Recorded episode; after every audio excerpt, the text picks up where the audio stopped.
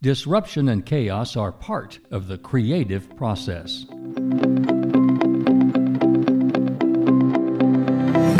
I'm Garland McWatters, and this is the Spirit of Leading podcast. Out of chaos comes order. Change is the agent of creative possibility. Chaos is behavior or activity that's so unpredictable that it appears to be completely random or without any discernible repeatable pattern. Chaos and disruption are unsettling to us because we like to be able to predict and to control everything. Everyone loves it when a great plan comes together. I remember when former heavyweight boxing champion Mike Tyson was preparing to fight another heavyweight champion, Evander Holyfield. A reporter asked Iron Mike whether he was worried about his opponent and what his fight plan was. Tyson famously replied, Everyone has a plan until they get punched in the mouth.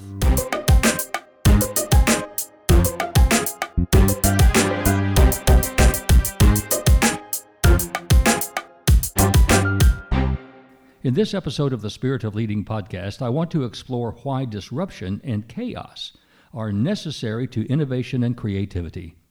Why it sometimes takes getting punched in the mouth to come up with a different plan.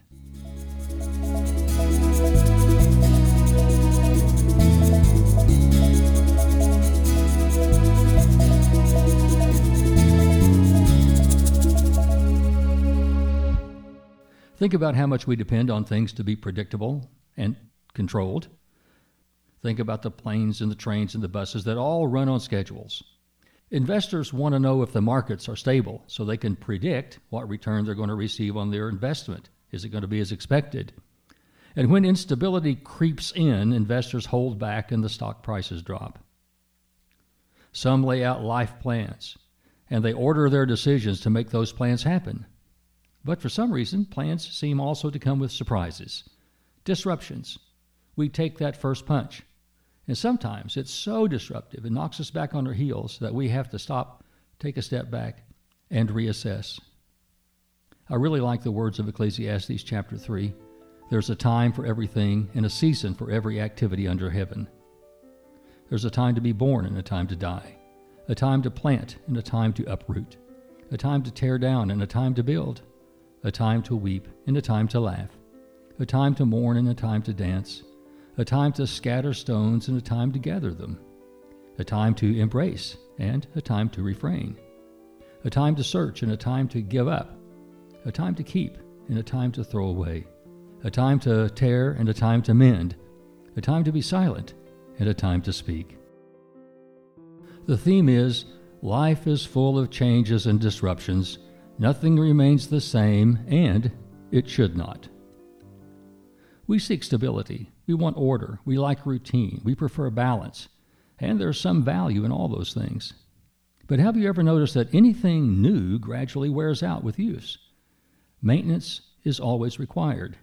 Appliances, no matter how new, need maintenance. Our homes need maintenance. Our institutions need maintenance. And our relationships need maintenance. I lived in the Dallas area between 2005 and 2016. Traffic had grown. The ability of the road system to handle the volume, plus the roads and bridges had taken a beating and needed to be replaced. Repair just simply wasn't a good enough option, so everything needed to be rebuilt. And during that rebuild, everything got worse. It looked like it was chaos, but it was very much very highly planned.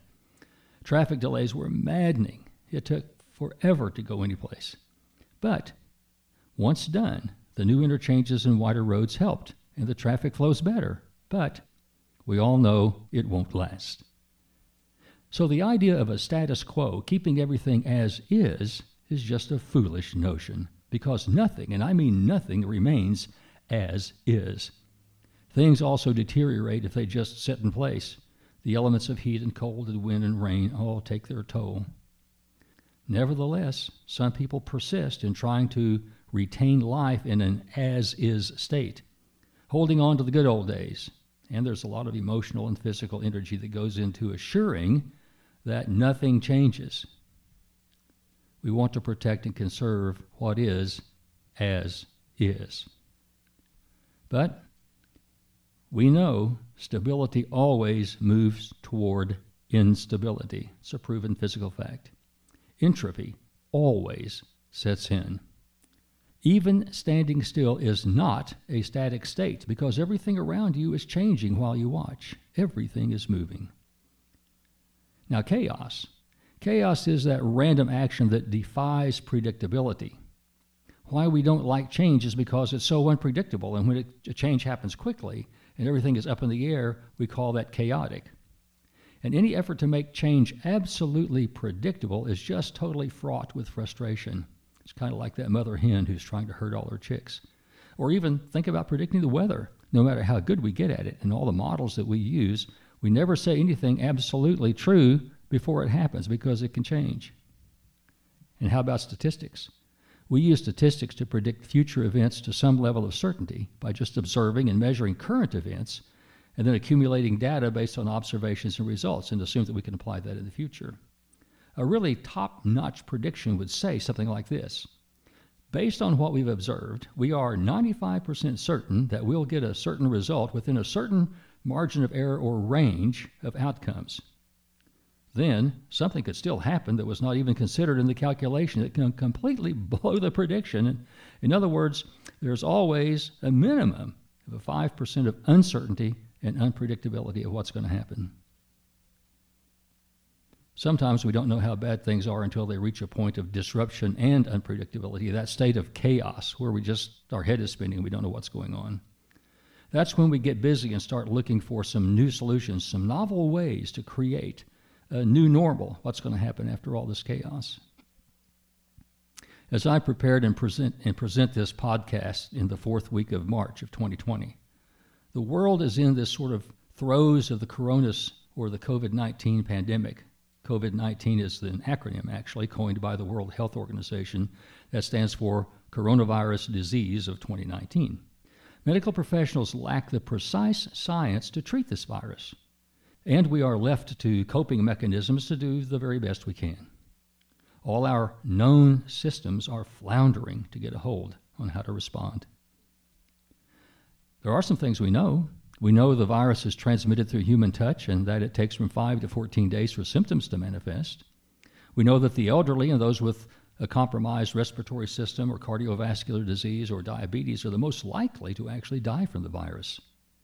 And we do not have a cure for the virus that, according to current data, is killing the infected at a much higher rate than other viruses and flu strains. The segmented and privatized healthcare system of the United States is doing its best, but it's woefully understaffed and woefully under equipped to respond to the crisis as it mounts. Without clear answers, everyone's just going into a lockdown mode to create physical distance and minimize the likelihood of be- becoming infected. Retail stores are vacant. Many malls and shopping centers are closed for an unknown duration. Places where people gather in numbers are canceling their events and meetings. Any place where people are in very close proximity to each other, such as airlines and cruise ships and trains and buses, are taking precautions, including suspending operations. Places of employment are limiting the number of people who can come to work on any given day, and those who can work at home are told to do so. Others are just laid off or furloughed until further notice. The lack of public movement is affecting commerce, which is affecting jobs and employment, which is affecting paying the bills, which is affecting all facets of business, which is affecting unemployment claims, which is affecting government and public policy at all levels. The global stock market is in sort of a free fall right now since no one knows where all this is headed or where it's going to bottom out. Everything affects everything.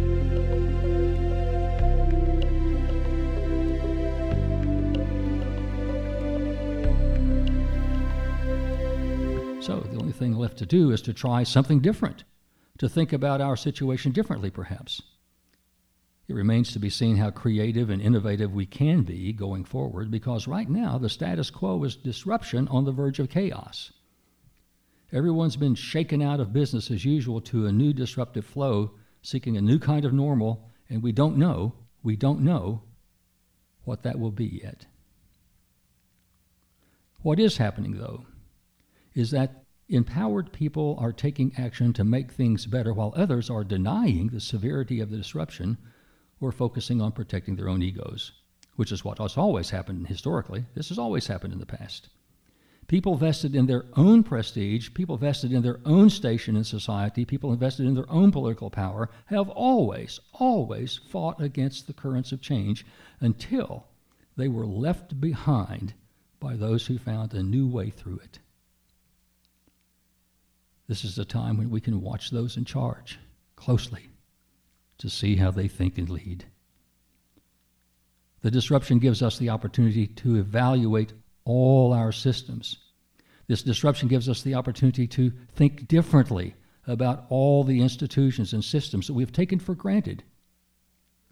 We can and we should ask questions such as Is our two party system resilient enough to think creatively? Or is it resistant to any attempt at a nonpartisan collaboration? And I said nonpartisan to emphasize that party affiliation should not even enter into how our leaders respond to a threat that, res- that respects no political party, respects no nationality, respects no race or religion or sex or creed or gender orientation. None. Is our health care system of competitive for profit providers capable of addressing, in a coordinated fashion, the needs of a national pandemic? Is everyone on their own? Are they competing against other, each other? What kind of more responsive system can emerge out of this disruption? Which services in a 21st century environment should be reorganized into a more responsive network that provides the most flexibility and serviceability to citizens who rely on them? And what might that more responsive network be like? What form of commerce is the most flexible in localities so that communities can be more self sufficient and less reliant on global providers to operate at full capacity?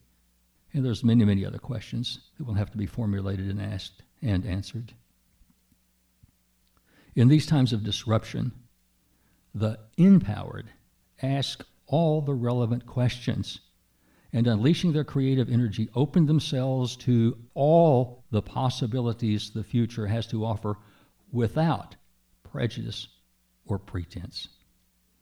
The empowered know it's never only about me, it's always about us. In the spirit of leading, leaders answer the questions where are we going? How are we going to get there? And are we able and willing to do what it takes, to do any and everything it takes to push into a future that we will co create? Novelist and playwright Joyce Carol Oates said, It is only through disruptions and confusion that we grow, jarred out of ourselves by the collision of someone else's private world with our own. Everyone's private world is colliding with everyone else, and we're having to rethink all these relationships at this particular time. Because out of chaos and disruption comes order, a new order. The question we have to ask and answer is whether we want to be part of the process or a victim of it. It's a wild ride without any guardrails. The empowered throw themselves into the flow and learn on the go. The empowered are energized by the possibilities that our best days are ahead as we evolve into the best version of ourselves and co create a world where we respect and accept that everything, everything is about relationships. Everything is interconnected. Everything is personal. And everyone, and I mean everyone, matters. From the billionaire in the executive suite to the homeless person under the bridge. Everyone seeks personal meaning for their lives. And everyone is personally responsible for their choices and their actions. That we all should strive to live excellently, excellently to be excellent to ourselves, and to treat everyone else excellently. Change and diversity are life giving processes, and we should trust the force, that life giving and life affirming universal force that animates everything. From our human perspective, chaos is definitely unsettling and scary. From the universal perspective, chaos is transition into a new version of what was before into what will be. The empowered believe the best is yet to be because we are yet to be our best. Well, that's it for this installment of The Spirit of Leading. I want to thank you for listening. I also encourage you to recognize and appreciate anyone who demonstrates the spirit of leading at work and in the community. Be watching for the next installment of the Spirit of Leading podcast. You can sign up to join the Empowered, and you'll receive notifications when the next installment is published. You'll also receive links to my Empowering Thoughts podcast that comes out every week. So until next time, I urge you to live empowered each and every day Unleash the creative energy of your personal empowerment by encouraging the Spirit, enlivening your heart, enlightening your mind, and enlarging your expectations of living for yourself and for others. I'm Garland McWatters.